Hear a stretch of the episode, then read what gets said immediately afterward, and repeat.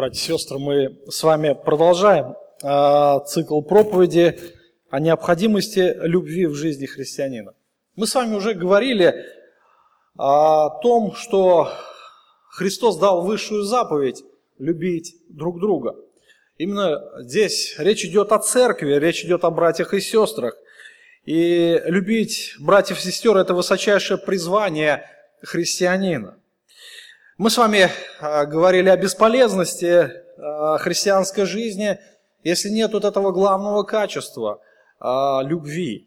И мы видели пример Ефесской церкви, что там было очень много достижений, они переносили стойко гонения, они боролись с лжеучителями, они проявляли нетерпимость к развратным людям, но все это было перечеркнуто Господом всего лишь а, по одной простой причине – у них не было любви.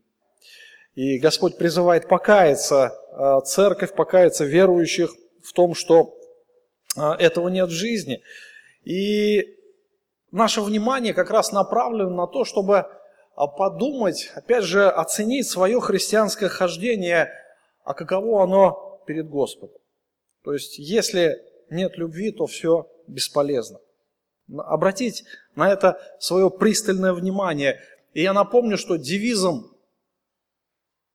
девизом нашим а, является стих 1 Коринфянам, 14 глава, 1 стих «Достигайте любви». Два слова всего «достигайте». Я напомню, что слово «достигайте» – это буквально «гонитесь», прилагайте все усилия для того, чтобы настигнуть цель. Цель в нашем случае является любовь. Хочется отметить следующий факт, что не все люди, которые посещают церковь, не могут, а, не все люди могут исполнить эту заповедь. А кто может исполнить заповедь? А, единственное, кто может исполнить заповедь, это тот, кто примирился с Богом. Только Он способен любить, только Он способен проявлять любовь в том виде, какую требует Господь. Неверующие люди не любят, потому что у них нет этих способностей. Истинная вера проявляется как раз потому, насколько проявляется любовь к братьям и сестрам. Итак, апостол Иоанн а, в своем послании говорит следующее. Мы знаем, что мы перешли из смерти в жизнь, потому что любим братьев. Нелюбящий брата пребывает в смерти. Подумайте, нелюбящий брата пребывает в смерти. То есть смерть – это его естественное состояние. И там нет любви. Всякий ненавидящий брата своего есть человек-убийца. А вы знаете, что никакой человек-убийца не имеет жизни вечной в нем пребывающей. Любовь мы познали в том, что Он положил за нас душу свою, и мы должны полагать души свои за братьев. А кто имеет достаток в мире, но, видя брата своего в нужде, затворяет от него сердце свое, как пребывает в том любовь Божья. Итак, а, Иоанн здесь проводит такую, знаете, разделительную черту между истинным христианством и заблуждающимся, а между а, истинными верующими, истинными последователями Христа и заблуждающимися. Может быть, человек является религиозным, но вот это главное качество, которое должно быть в каждом из нас, братья и сестры. Я хочу а, направить не только ваше внимание, но и свой взгляд именно на эти строки и отнестись к этому очень серьезно, потому что Господь будет взвешивать нас, и Господь будет судить нас. Иоанн также а, в следующей главе этого же послания, в 4 главе 7-8 стих, говорит следующее. «Возлюбленные, будем любить друг друга, потому что любовь от Бога. Всякий любящий рожден от Бога и знает Бога. Кто не любит, тот не познал Бога, потому что Бог есть любовь».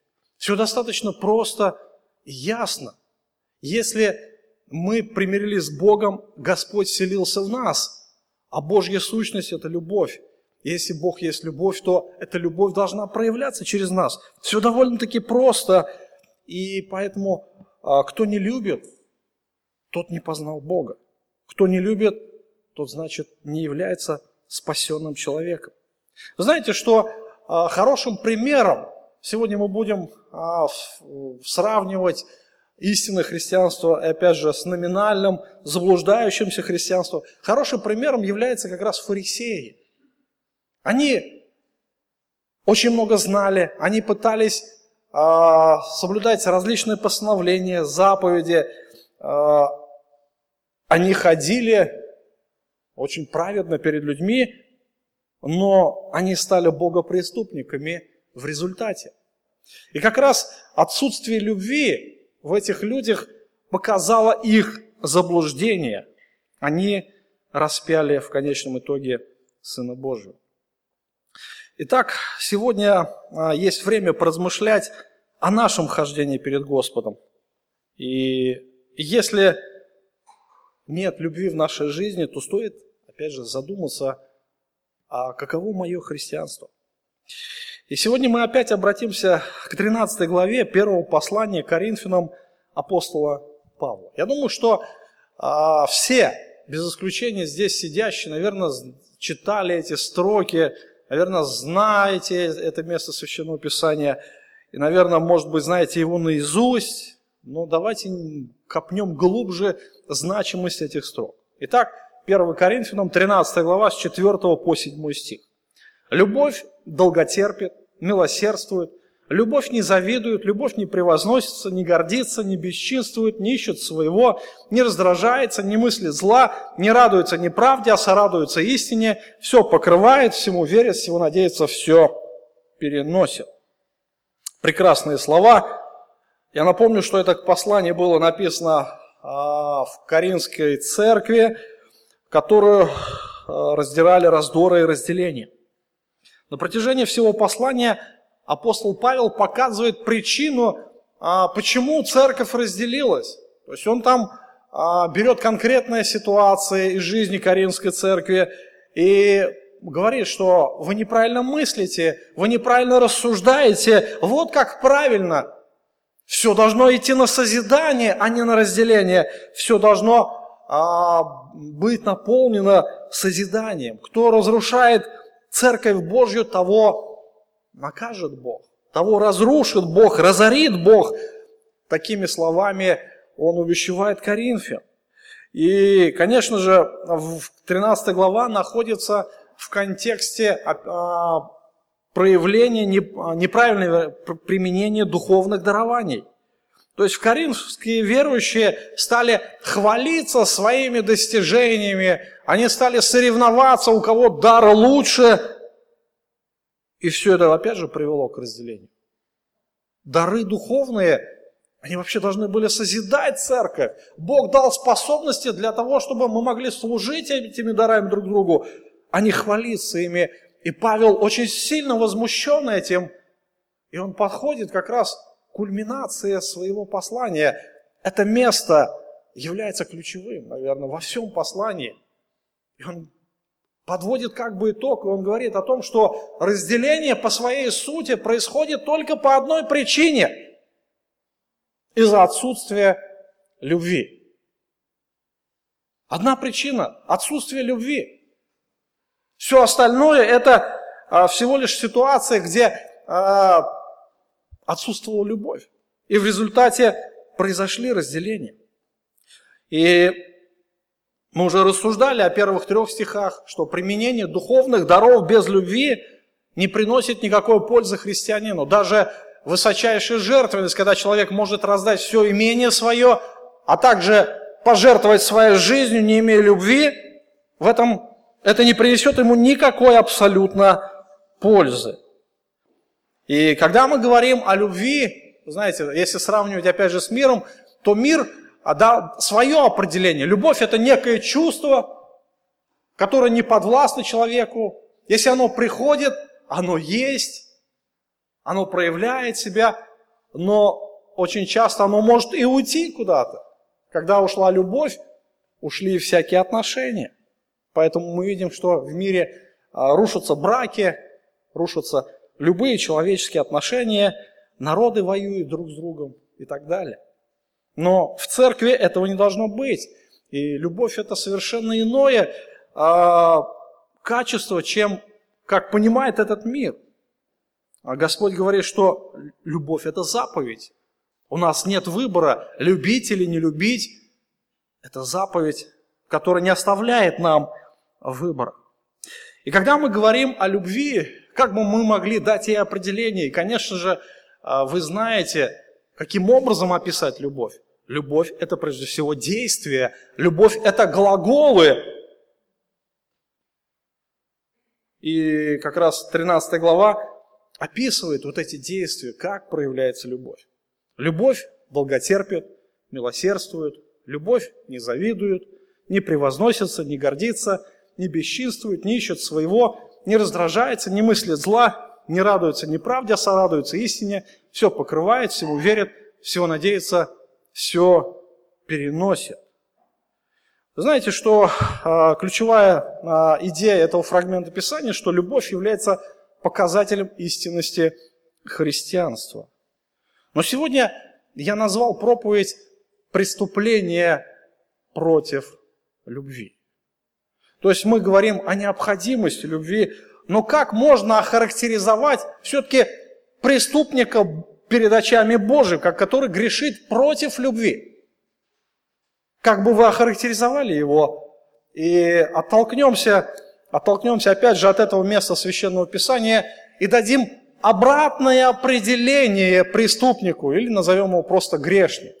Посмотрите, а грешник недолго терпит, не проявляет милости, завидует, превозносится и гордится, бесчинствует, ищет своего и раздражается, мыслит зло, радуется падением ближних, негодует на праведных, не может простить, покрыть, постоянно подозрителен, пытается при первой возможности списать со счетов ближнего.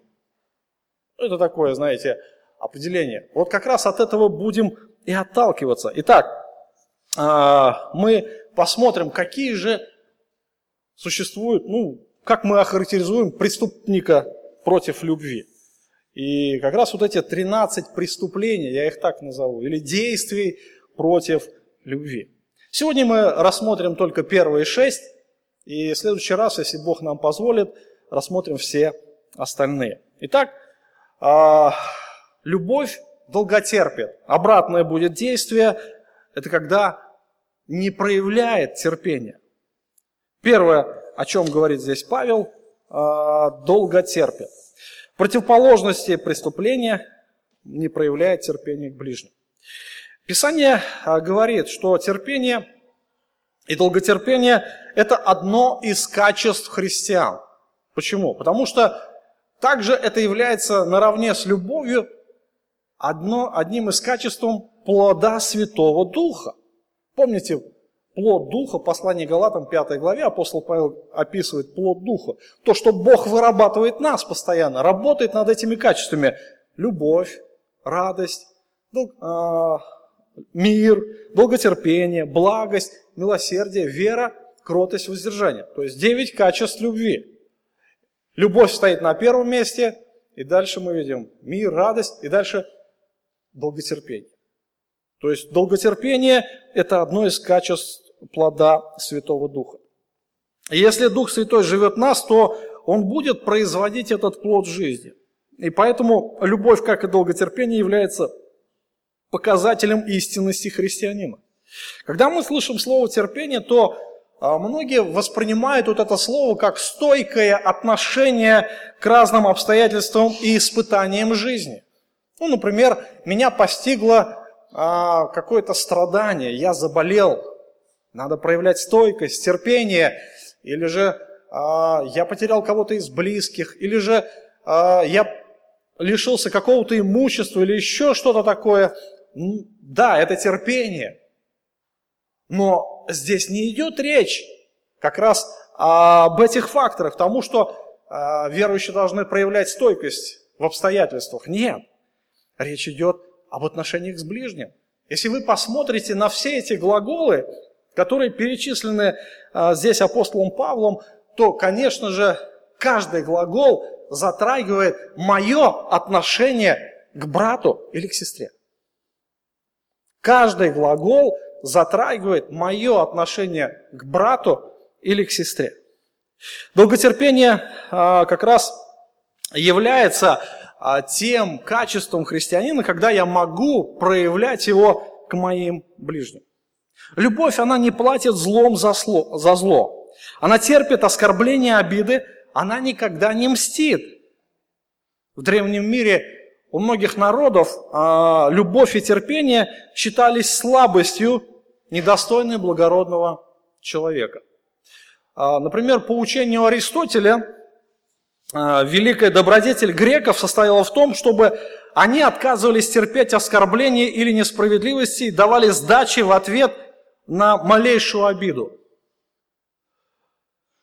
Мстительность считалась добродетелью, и мир всегда был склонен делать героев из тех, кто отвечает ударом за удар, кто отстаивает свое благополучие, свои права, ставя их превыше всего остального. Вы знаете, что и современное общество, оно недалеко а в своих ценностях ушло от древнего мира. Например, в настоящее а, время мстительность считается уделом сильных. Нельзя смотреть, нельзя терпеть, а, нельзя прогибаться под этот изменчивый мир, как один из певцов поет. В кинематографе, например, в фильмах превозносятся главные герои, считаются они положительными, и если вдруг они стараются отомстить обидчикам за причиненное зло. То есть месть – это одно из главных качеств. Но в нашем контексте мы говорим о преступлениях против любви. Когда кто-то согрешает против нас, то этот человек – может быть, а заносится в черный список нашего сердца. А, он является один из наших врагов или недоброжелателей. И с этим человеком ну, перестают, по крайней мере, общаться и вообще хоронят всякие отношения. Этот человек теперь является предметом обсуждений, предметом сплетен, и при первой возможности а, когда появляется такая возможность а, построить, а, настроить против него окружающих и так далее. То есть, понимаете, когда что-то происходит в наших отношениях, какая реакция? Какая реакция? Что происходит в сердце?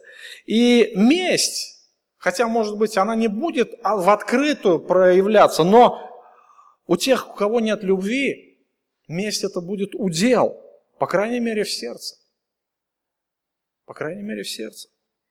Каждый грех, какой делает человек, он направлен прежде всего против Бога. И мы должны смотреть на наш главный пример, на Иисуса Христа. И вообще на самого Господа, триединого Бога, который проявляет долготерпение грешнику. Если бы у, любви, а, у Бога не было столько любви, то никого бы из нас здесь сейчас не было бы. Он каждого из нас долготерпит. И если бы Господь проявлял месть по отношению к каждому из нас, я не знаю, что бы было в нашей жизни. Мы помним, как а, на кресте Голгофа Иисус молился за своих обидчиков, которые его распяли. «Отче, прости им, не ведают, что творят». Мы помним, как Стефан молился за тех, кто убивал его. То есть он не проявлял а, внутреннее а, нетерпение к ним. Фарисеи как раз являются обратным примером нетерпимости ко Христу, его последователям. Они видели во Христе всегда свою угрозу. Они всегда а, видели а, то, что Христос уничтожает их авторитет, и они не могли терпеть Христа. В итоге это все привело к убийству Божьего Сына. Когда мы говорим о проявлении нетерпения – то должны помнить, что нетерпение, оно всегда будет выражаться в мстительности, а внутренней мстительности. То есть, а, когда я вижу человека, я начинаю желать ему зла, я начинаю искать такую, знаете, причину, чтобы как-то осудить его в сердце. Нету той любви, нету того принятия. И, конечно же, это непрощение, обида, мстительность – это пороки сердца, которым необходимо а, работать, их необходимо искоренить. Вы знаете, что любовь всегда будет решать эту проблему. Любовь, она долготерпит. То есть она будет всегда прощать, она всегда будет смиряться перед обстоятельствами, она всегда будет вести к миру. И даже если кто-то согрешил, необходимо сразу, сразу, знаете, а, пойти, может быть, поговорить, примириться, но не копить эту обиду где-то внутри. И не искать себе союзников а, в том, чтобы, может быть, где-то осудить его, посплетничать и так далее. Вы знаете, что если, если не решать проблему сразу, если не решать проблему сразу, когда кто-то согрешает против вас, то как снежный ком обида перерастет в ненависть. Обида перерастет в ненависть. Вы понимаете, что я не могу терпеть, я не могу смиряться, вот я не могу видеть этого человека. И вообще я его ненавижу. Вот это как раз это то, что не угодно Господу. Это то, что является преступлением против любви. И мы с вами говорили о том, что если нет любви, христианство становится бесполезным. Итак, одно из действий, направленных против любви, это не проявление терпения по отношению к ближнему. Дальше а, апостол Павел говорит, что любовь милосердствует. То есть она проявляет милость, она проявляет милосердие к окружающим, но преступление против любви – это не проявлять милости. То есть это то, что как раз, а, опять же, направлено против Господа. Опять же, если посмотреть на качество а, плода Святого Духа, то помните, да, долготерпение, благость, милосердие. Милосердие. То есть милосердие – это тоже качество Святого Духа. Это то, что Бог вырабатывает внутри каждого христианина. А, милосердие – это родная сестра терпения. Если терпение старается принять несправедливость, может быть, от людей, все что угодно, то милосердие готово отдать. Это другая грань любви. То есть это качество любви, которое проявляется, что человеку не воздается по справедливости и по делам. Милосердие всегда будет отвечать добром за причиненное зло. Это не просто покрытие грехов и пассивное отношение к окружающим. Напротив, это активное участие в жизни тех, кто совершил зло. То есть все начинается, наверное, с сердца. Все начинается в первую очередь с молитвы. И, конечно же, Дух Святой учит нас проявлять милосердие а, к согрешающим. А Бог является, опять же, наивысшим примером проявления милосердия грешникам. Помните, когда в Едемском саду Адам и Ева согрешили, по справедливости Божией они должны быть были уничтожены. Они должны были а, быть стерты с лица земли. Тем не менее, Господь проявляет к ним милосердие, и Он а, проявляет заботу, самую главную заботу об их спасении. Он приносит жертву в Едамском саду, одевает в кожаные одежды, и Он дает первое обещание послать искупителей в этот мир. Мы знаем, к чему приводит а, грех, привел к всеобщему развращению. Мы видим историю, а, как общество деградировалось, как общество отступало от Бога, но Бог, опять же, проявлял все больше и больше милости. Мы все недостойны Его милости. Все, что мы имеем в жизни, это проявление Божьего милосердия. Мы ничего не достойны. Мы недостойны, чтобы кушать вкусно. Мы недостойны, чтобы спать в теплой постели. Мы недостойны иметь что-то вообще. Машину, квартиру или еще что-то. Это все проявление Божьей любви. А, псалмопевец Давид хорошо понимал, насколько Бог милостив и благ к нему лично. Он понимал, что а, его отношения а, основываются не на его делах, не на его посвященности, но всецело на Божьем милосердии. И даже когда он пишет псалмы, мы видим, насколько он превозносит божественное милосердие – Удивительно 35-й псалом. Мы не будем его читать, просто отметим следующий факт. Там 26 стихов. 26 стихов, и в каждом стихе есть одна повторяющаяся фраза. «Ибо вовек милость Его». в каждом стихе а, вовек милость Его.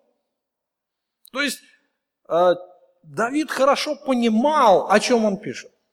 Каждый факт, каждый факт, который а, происходил в истории Израиля, пропитан милостью Господа.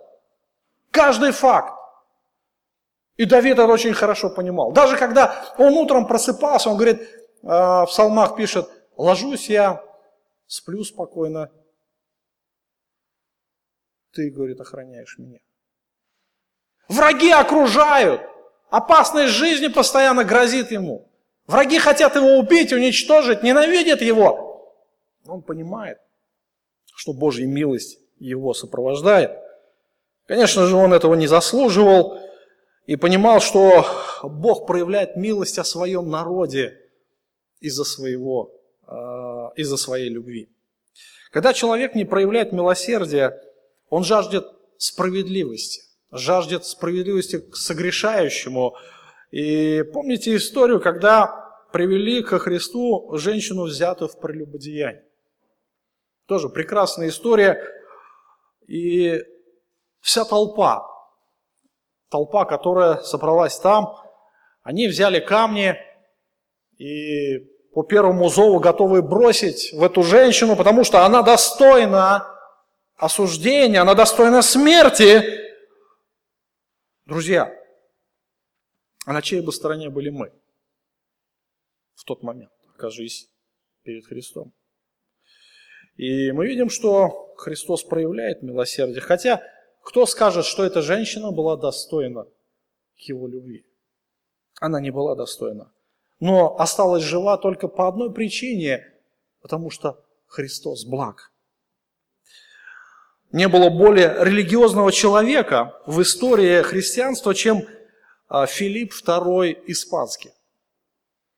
Мы знаем, что он был очень религиозный, но он а, явился основателем инквизиции.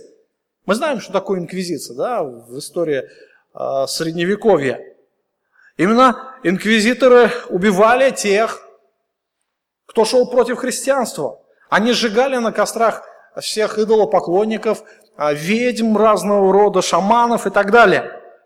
Они же убивали тех, кто думал не так, как они. И вы знаете, что этот человек, Филипп II, он думал, что этим служит Богу. Он думал, что он делает угодное Господу. Мы знаем, к чему это все привело. Нужно признать тот факт, что все мы согрешаем против друг друга в той или иной степени – и если мы будем искать справедливости без любви, конечно, справедливость, она нужна, потому что это тоже одно из Божьих качеств, но справедливость без любви, то, в принципе, мы уподобимся тем же самым фарисеям, которые не принимали в общение грешников, мытарей, а, потому что они не были достойны их внимания. Фарисеи никогда не проявляли милосердие падшим людям, в отличие от Христа, который шел к этим низшим слоям общества, ел, пил с ними, и как раз религиозная элита его ненавидела за это.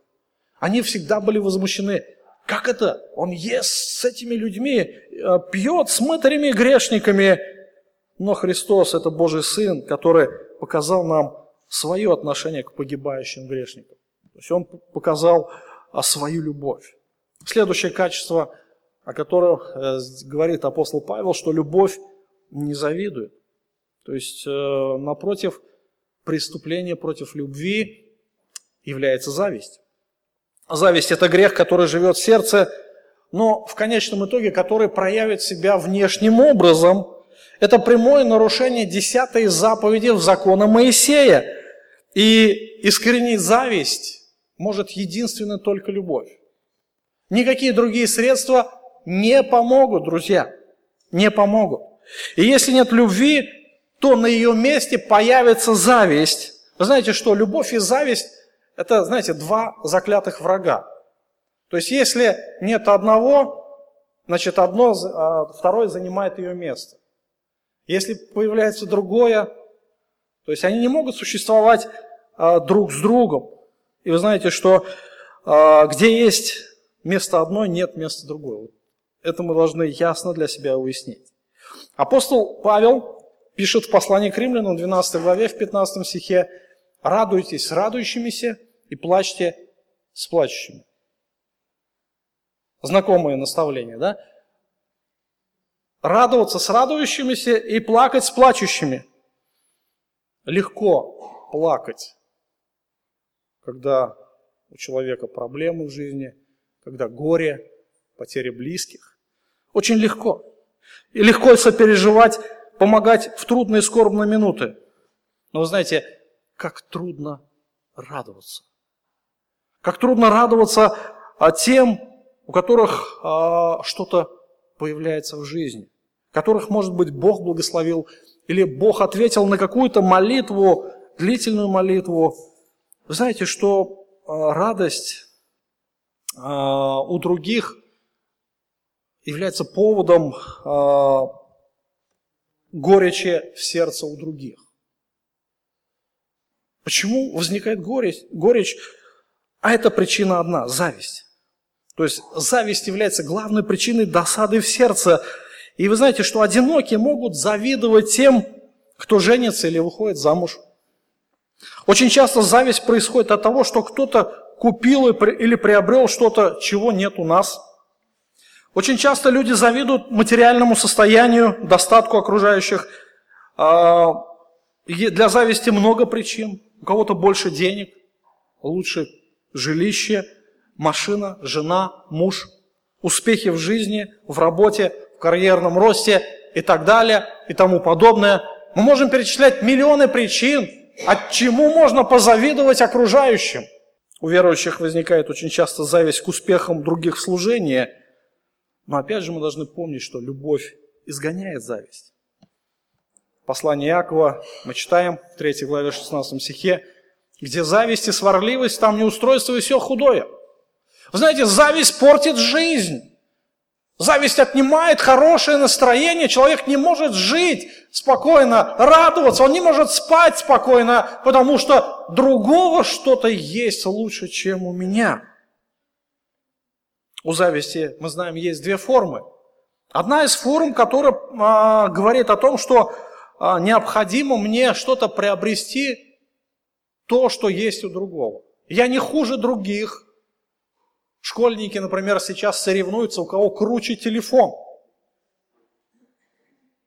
Знаете, если у человека, у школьника телефон попроще, к нему теряется уважение. Поэтому, конечно же, здесь э, происходит какая-то соревноваловка. Э, у взрослых есть другая форма зависти. То есть э, нужно купить такую же машину или так далее. Это одна из форм зависти. А другая форма зависти проявляется в том, что человек не желает, чтобы ближний радовался. То есть э, он начинает активно вредить, чтобы у ближнего радость пропала. Надо повредить машину, или нужно сделать все возможное, чтобы ближний не получил карьерный рост, надо его оклеветать и так далее. То есть существуют разные формы проявления зависти. И вы знаете, что зависть, она всегда порождает ненависть, а ненависть порождает убийство. Вот хотим мы или не хотим, если оставить вот эту зависть развиваться, знаете, расти, поливать ее, взращивать, вскармливать и так далее, то это перерастет в убийство. Это приведет к, к великой ненависти. И мы видим в истории, в библейских историях очень много проявления а, зависти. Помним первое, конечно, в Едемском саду, а зависть произошла. Ева позавидовала Богу, сатана ее искушал, говорит, ты, вы будете как боги. Далее мы видим, первое убийство произошло из зависти. Каин убил Авеля, потому что Бог принял его жертву. Мы помним, как Ахав позавидовал винограднику Навуфея, он оклеветал его, совершилось убийство, и он завладел этим виноградником. Мы помним, что фарисеи завидовали успехам Христа, что привело в конечном итоге, опять же, к убийству. Это все предостережение, братья и сестры, но это истина. И если а, не работать с этой завистью, с этими искушениями, то она всегда приведет приведет к таким последствиям. Хотим мы этого или не хотим. Вы знаете, что христиане являются такими же людьми. То есть мы из одного теста слеплены, как говорят. Да? И я верю, что у каждого из нас возникает искушение завидовать. Вот хотим мы или не хотим. Вот такая плоть, такая противная. Когда я смотрю на успехи окружающих, мне бы радоваться, а я не могу радоваться. Тяжело. Зависть. И, конечно же, нам приходится с этим бороться. А, мы можем завидовать разным вещам. Мы можем завидовать не только материальным ценностям, но и духовным успехам других. И Джон Маккартур пишет следующее по этому поводу. Одна из тяжелейших битв, которые приходится вести христианину, это битва против зависти. Всегда найдется кто-нибудь, кто немного лучше вас, или имеет возможность стать немного лучше, чем вы. Все мы сталкиваемся с искушением завидовать, когда кто-нибудь другой делает что-нибудь лучше, чем мы. Первая реакция по плоти – пожелать этому человеку зла. Я думаю, что каждый из нас знаком с этим. Но всегда помните о том, что любовь изгоняет всякую зависть. Поэтому вновь и вновь хочется напомнить девиз. Девиз, опять же, наш девиз. Достигайте любви. Прилагайте все старания, чтобы достигать этой любви. Любящий никогда не будет завидовать. Он будет радоваться успехам других, даже если успехи для него самого невыгодны. Где не будет любви, там будет зависть, которая приведет обязательно к проблемам. Это будет сто процентов будут проблемы, если не решить проблему зависти. И человек, который завидует, нарушает заповедь против любви. И он является преступником перед Богом. То есть так говорит Священное Писание. Следующее, о чем говорит апостол Павел, любовь не превозносится и не гордится. То есть речь идет о гордости. То есть гордость является корнем всех бед человечества. И гордый человек всегда будет возвышать себя, он всегда будет ставить свои интересы превыше других. Где есть гордость, там всегда будет раздор. И думаю, что нет э, нужды говорить много о гордости, потому что очень часто и проповедуется, и на общениях мы обсуждаем эту тему. Но здесь апостол Павел а, показывает одну из форм гордости, это когда человек превозносит себя, когда он хвастается, когда он э, превозносится. И буквально слово «превозноситься» имеет значение говорить самодовольно и тщеславно. Хвастовство – это одна из форм, опять же, зависти. Обычно зависть, мы говорили с вами, а, что это такое. То есть она хочет а, завладеть тем, что есть у другого, а хвастовство оно вызывает зависть у других. У меня лучше, у тебя этого нет. То есть хвастовство и превозношение возвышает человека перед глазами окружающих. И как раз фарисеи в Писании мы видим, что они проявляли превозношение над другими. Они чувствовали себя более достойными перед Богом, чем все остальные. Поэтому они вели себя подобным образом. Они всегда ходили с поднятой, гордо, гордо поднятой головой и всегда осуждали других. А, мы помним о том, что а, Господь гордым противится. То есть Бог ненавидит гордость. И тот, кто горд, он всегда будет противником Богу. Мы помним историю о фарисее и мытаре. Да? Помним когда два человека зашли в храм помолиться, один фарисей, другой мытарь, фарисей стал, молился сам себе так, «Боже, благодарю Тебя, что я не таков, как прочие люди, грабители, обидчики, прелюбодеи, или как этот мытарь, пощусь два раза в неделю, даю десятую часть из всего, что приобретаю». Мытарь же, стоя вдали, не смел даже поднять глаз на небо, но, ударяя себя в грудь, говорил, «Боже, будь милостив ко мне, грешнику». Сказываю вам, что этот пошел оправданным дом свой более, нежели тот. Ибо всякий возвышающий себя унижен будет, а унижающий себя возвысится. Господь как раз показывает наглядный пример, как можно превозносить себя. Человек, а, может быть, не проявлял это внешне, но внутри Он был очень самодоволен. И посмотрите, как он молится. Это была молитва гордого человека. Господь эту молитву не услышал. Мы помним, что коринфские верующие старались тоже преуспеть в этом деле, в превозношении друг перед другом. Они превозносились, как только могли, друг перед другом. И они требовали к своей персоне пристального внимания. Они ничуть не заботились о гармонии, порядке, о том, чтобы э, было назидание. Они не заботились о духовных вещах, то, что имело ценность, но второстепенное, младенческое, плотское – это то, что стало основанием их служения, их жизни. Они заботились о том, чтобы а, выставить себя на показ. И, конечно же, для нас это хороший пример. Буквально а, сегодня я прочитал такую новость.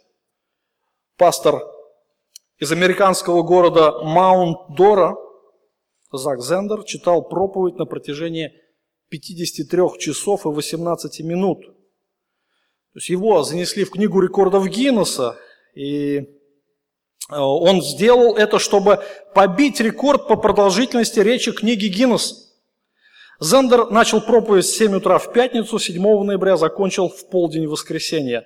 Послушать священнослужителя пришли в общей сложности более 400 человек. 53 часа проповедь. Зачем? Кому это нужно? О чем можно говорить 53 часа? Непрерывно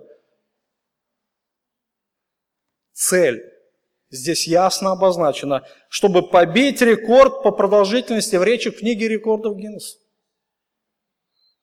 Ну разве проповедь предназначается для книги рекордов Гиннесса? Это всего лишь превозношение, это человеческое тщеславие. Кому нужна такая проповедь? И кто его будет 53 часа слушать? Вы бы согласились слушать этого человека? 53 часа. Это двое с лишним суток. Удивительно. Зачем? Проповедь, она предназначена для назидания, для созидания церкви.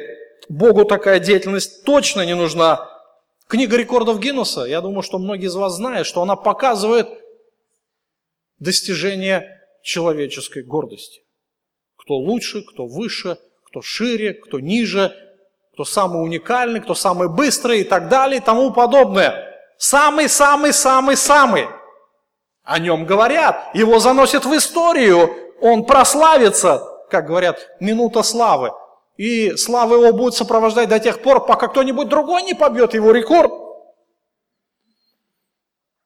Поэтому мы говорим о мире, но не гоже служителям церкви как раз участвовать в этих делах.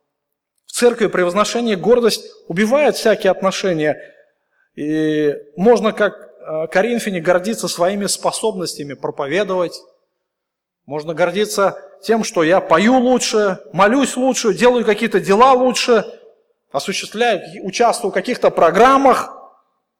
Я поработал больше всех, поучаствовал дольше всех, пожертвовал больше всех и так далее и тому подобное. И человек делает все для того, чтобы обратили на него внимание. Но Богу это абсолютно не нужно. Если любовь не будет лежать в основе служения церкви, то любая деятельность, она приведет к обычному фарисейству. Каждый из нас может уподобиться, очень запросто уподобиться фарисеям. Фарисеям, которые в конечном итоге распяли Иисуса Христа. И подобное отношение, оно не будет созидать, но будет разрушать церковь. Как раз апостол Павел выступает против этого, и он говорит, что любовь не превозносится и не гордится. Дальше Павел говорит о том, что любовь не бесчинствует. Бесчинство – это то, что, наверное, а, разрушает также а, церковь, разрушает всякие отношения. Слово, переведенное как бесчинство, означает вести себя неподобающим образом. Уильям Баркли дает определение бесчинства следующим образом. В христианстве есть люди, находящие удовольствие быть резкими, даже грубыми. Представьте себе, парень встречается с девушкой. Я думаю, что многим из вас знакома эта ситуация, да? Как будут складываться отношения между парнем и девушкой? От чего это зависит? если, например, парень будет очень резок, груб, а, будет говорить, ну, так, завтра, чтобы пришла сюда в 7, ты должна делать то, очень груб, резок, то я не думаю, что такие отношения будут созидаться. А, коринфские верующие вели себя подобным образом, они выражали свои отношения в грубости, и грубость – это первичный акт к отторжению – и неудивительно, что у них в церкви существовали разделения. Они вели себя как младенцы, как дети. Знаете, дети как себя ведут. Они, если им что-то надо, они начинают требовать, они начинают кричать, они начинают топать ногами и так далее и тому подобное. Но между братьями и сестрами, если будет проявляться опять же та же грубость и интактичность, то отношения скоро закончатся. Об этом как раз и говорит апостол Павел. А, в послании к римлянам апостол Павел а, говорит следующее в 12 главе, 10 стих особенно обратите внимание. «Любовь да будет непритворна, отвращайтесь зла, прилепляйтесь к добру, будьте братолюбивы друг к другу с нежностью, в почтительности друг друга предупреждайте». То есть это как раз о том, о чем мы рассуждаем с вами. То есть это качество отношений. Я думаю, что а, нам нужно в этом возрастать, нам нужно в этом учиться, чтобы быть снисходительными, нежными друг к другу. Господь будет работать с каждым из нас. Господь будет ломать. И мы увидим, что если нет достойного поведения, значит не будет достойных отношений. Однажды Иисус а, обедал в доме Сим, а, по имени Симон, да, фарисея. А, в Евангелии от Луки мы читаем в 7 главе. Вот женщина того города, которая была грешница, узнал, что он возлежит в доме фарисея, принесла алавастровый сосуд с миром. Став позади у ног его и плача, начала обливать ноги его слезами, отирать волосами головы своей, целовала ноги его, мазала миром. Видя это фарисей, пригласивший его, сказал сам себе, «И если бы он был пророк, то бы знал, какая это, кто и какая женщина прикасается к небу, ибо она грешница. Обратившись к нему, Иисус сказал, Симон, я имею нечто сказать тебе. Он говорит, скажи, учитель. Иисус сказал, у одного взаимодавца было два должника.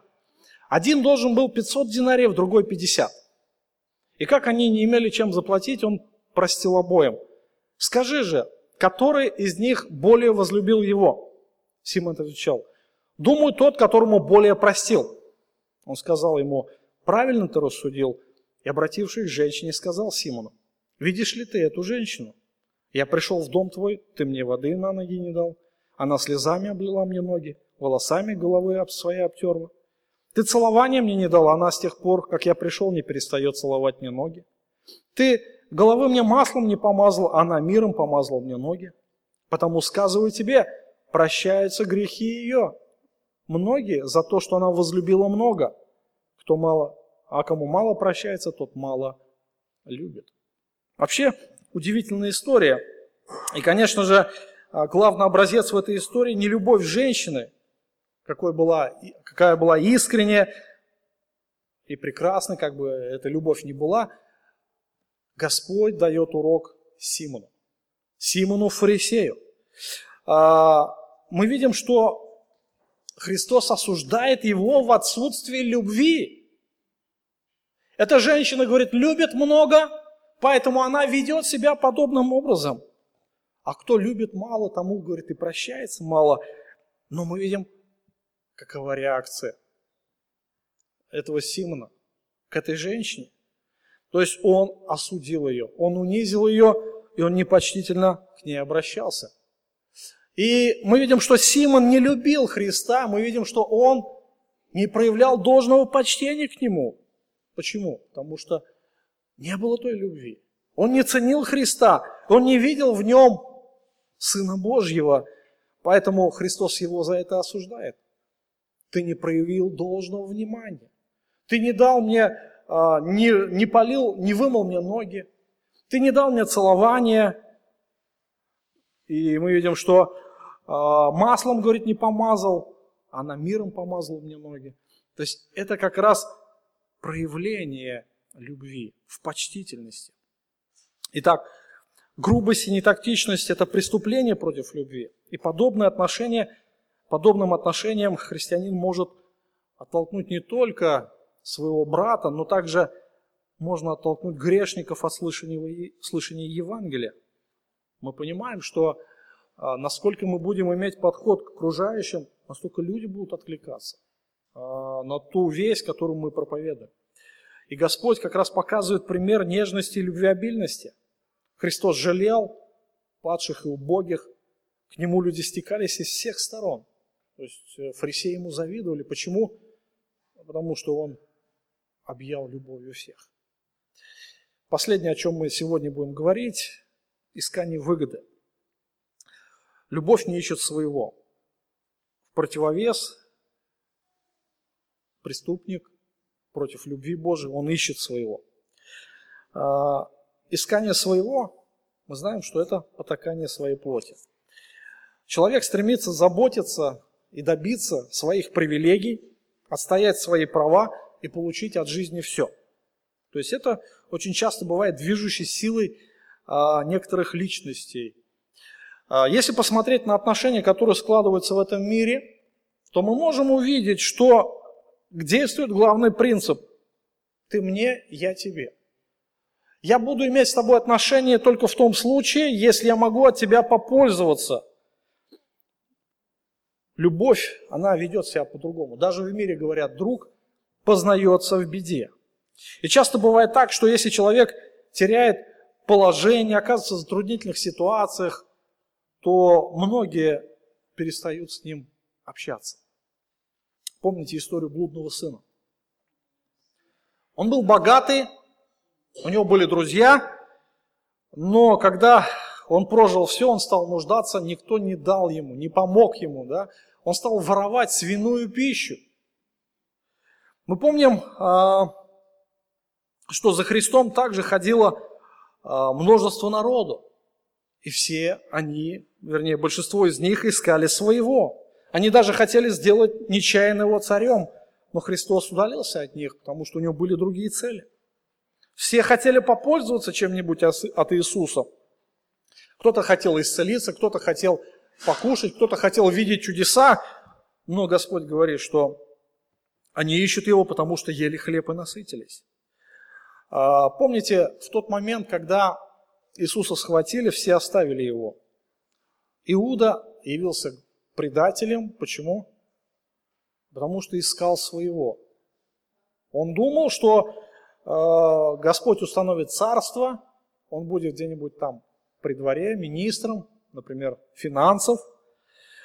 Он носил денежный ящик, воровал с этого ящика. И, конечно, мы видим, что Иуда не понимал, не представлял вообще, кто такой Иисус Христос. Напротив, а, в Писании мы видим, апостол Павел представляет Тимофея как а, а, пример бескорыстного служения. Он говорит, все ищут своего, а не того, что угодно Иисусу Христу, в отличие от Тимофея. Идеальный вариант, идеальный вариант – это то, о чем говорит Священное Писание, что верующий во Христа ищет прежде всего Божьей славы. То, а, он ищет прежде всего то, что угодно Господу. Иисус говорит, кто хочет идти за мною, отвергни себя. Отвергни себя, возьми свой крест и следуй за мною. Но искание своего – это как раз против, а, противовес любви. Такой человек а, может пройтись по головам ближних своих для того, чтобы только достичь своей цели.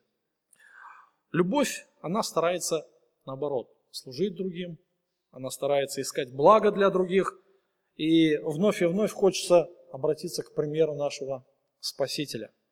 Он является совершенным примером, что он не искал своего. Он пришел не для того, чтобы ему служили, но чтобы послужить. Более того, отдать душу свою для спасения ближних. То есть Христос, Сын Божий, Он прожил свою жизнь не для себя, но для других. Он есть воплощенная любовь, это совершенный пример для нас. Он никогда не искал собственного благополучия, но всегда искал благополучия ближних. Братья и сестры, а, в заключение а, можно просто подвести итог. Иисус Христос является Божьим Сыном. Он является нашим Спасителем, Он является нашим Господом. Он доказал свою любовь на деле, и Он призывает всех нас к себе. Более того, Он вселяется в нас и производит свои плоды. Любовь является показателем истинности верующего. Если нет любви, значит нет и христианства. Все, что делает человек, он может ходить в церковь, он может нести какое-то служение, он может очень много жертвовать, э, давать для церкви, но если нет любви, все это бесполезно. Вновь и вновь хочется вспомнить Ефесскую церковь, которая достигла многих вершин, но была осуждена Господом. Все, что было в ней, было бесполезным. И пусть Господь даст нам размышления, размышления над этими строками Священного Писания. В следующий раз мы закончим а, этот текст, а, закончим размышления, рассматривать преступления против любви. Пусть Господь нас благословит во всем.